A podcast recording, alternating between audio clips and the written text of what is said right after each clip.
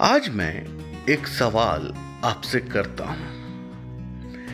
एक दिन में आपके पास कितने घंटे हैं? शायद ये सवाल आपको बचकाना लगे। सभी को मालूम है 24 घंटे। तो फिर ये सवाल मैं क्यों कर रहा हूँ? नमस्कार, सत आदाब वेलकम और गुड इवनिंग दोस्तों। सवाल बेमानी हो सकता है।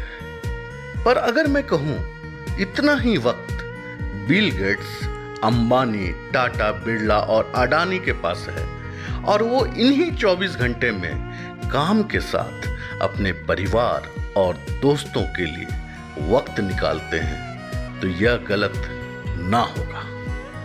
आज आपका अज़ीज़ आपसे एक लघु कथा शेयर करेगा, जो वक्त की कीमत बताता है।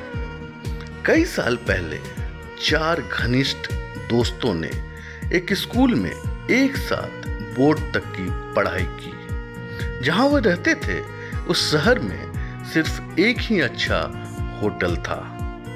बोर्ड परीक्षा खत्म होने के बाद उन चारों दोस्तों ने तय किया कि हमें उस होटल में एक साथ चाय नाश्ता कर कुछ पलों के साथ बिताते हुए उसे यादगार बनाना है। उन चारों ने मिलकर मुश्किल से चालीस रुपए जमा किए। रविवार का एक दिन था। साढ़े दस बजे वे चारों साइकिल से उस होटल में जा पहुँचे। दिनेश, संतोष, मनीष और प्रवीण।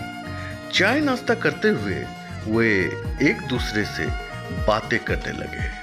कुछ देर बाद चारों ने सर्वसम्मति से यह फैसला किया कि आज से ठीक 50 साल बाद हम एक मई को इस होटल में फिर मिलेंगे तब तक हम सबको बहुत मेहनत करनी चाहिए और ये देखना दिलचस्प होगा कि जीवन में कौन कितनी प्रगति करता है। जो दोस्त उस दिन सबसे बाद में होटल आएगा। उसे ही होटल का बिल चुकाना होगा।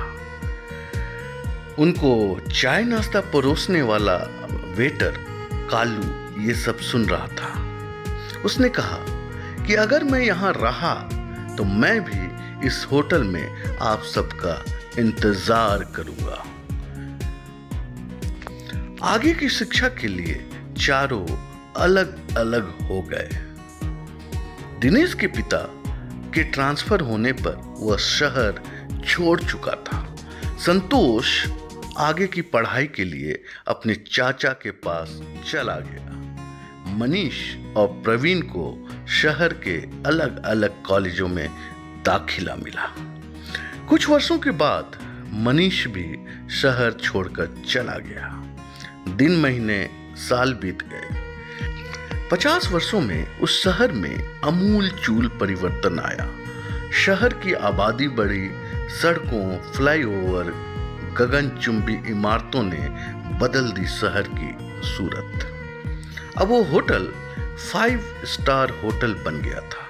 वेटर कालू अब कालू सेठ बन गया और साथ ही होटल का मालिक भी।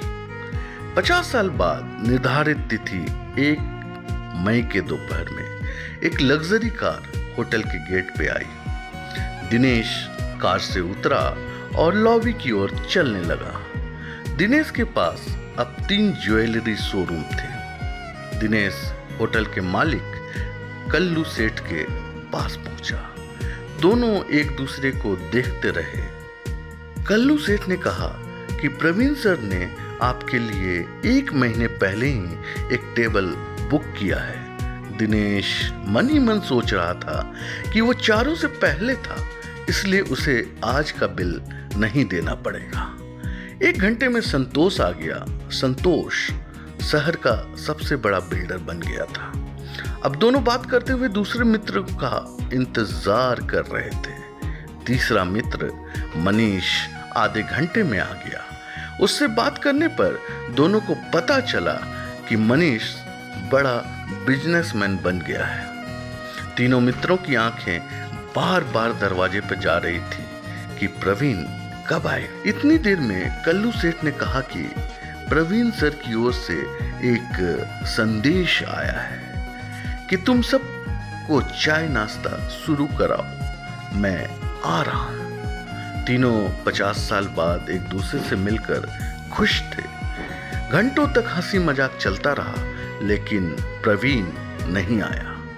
कल्लू सेठ ने कहा कि फिर से प्रवीण सर का मैसेज आया है। आप तीनों अपना अपना मनपसंद मेन्यू देखकर खाना शुरू करें। तीनों ने खाना खा लिया तो भी प्रवीण नहीं दिखा। बिल मांगते ही तीनों को जवाब मिला कि ऑनलाइन बिल का भुगतान हो चुका है। शाम के आठ बजे एक युवक कार से उतरा और भारी मन से निकलने की तैयारी कर रहे तीनों मित्रों के पास पहुँचा। तीनों उस आदमी को देखने लगे। युवक कहने लगा, मैं आपके दोस्त प्रवीण का पुत्र रवि हूँ। पिताजी ने मुझे आप सबके आने के बारे में विस्तार से बताया था। उन्हें इस दिन की बहुत बेसब्री से इंतज़ार था। लेकिन पिछले महीने एक गंभीर बीमारी के कारण उनका निधन हो गया। उन्होंने मुझे आप लोगों से आज के दिन कुछ देर से मिलने के लिए कहा था, ताकि आप लोगों को ये तुरंत मालूम ना पड़ जाए कि उनका निधन हो चुका है। उनका मानना था, ये जानकर आप सबों को बहुत दुख होगा, और तब उनके दोस्त हंसेंगे नहीं। और वे इतने अरसे के बाद एक दूसरे से मिलने की खुशी खो देंगे। इसलिए उन्होंने मुझे देर से आने की सख्त हिदायत दे थी उन्होंने मुझे उनकी ओर से आप सबों के पैर छूकर गले लगाने के लिए भी कहा था। ये कहते हुए रवि ने अपने दोनों हाथ फैला दिए।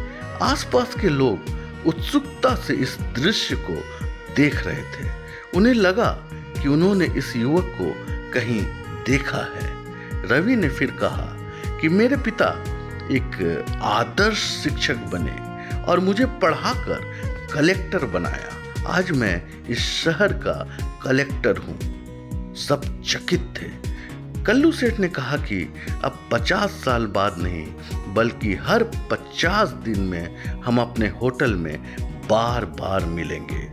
और हर बार मेरी तरफ़ से एक भव्य पार्टी होगी। सभी ने एक दूसरे को गले लगा लिया।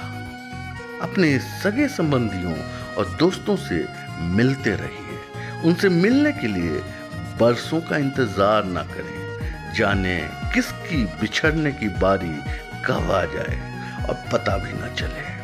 अपनों के हमेशा करीब रहें और उन्हें अपने साथ होने का भावनात्मक एहसास देते रहे। क्या भरोसा है जिंदगानी का? आदमी बुलबुला है पानी का। धन्यवाद, शुक्रिया, सबक है।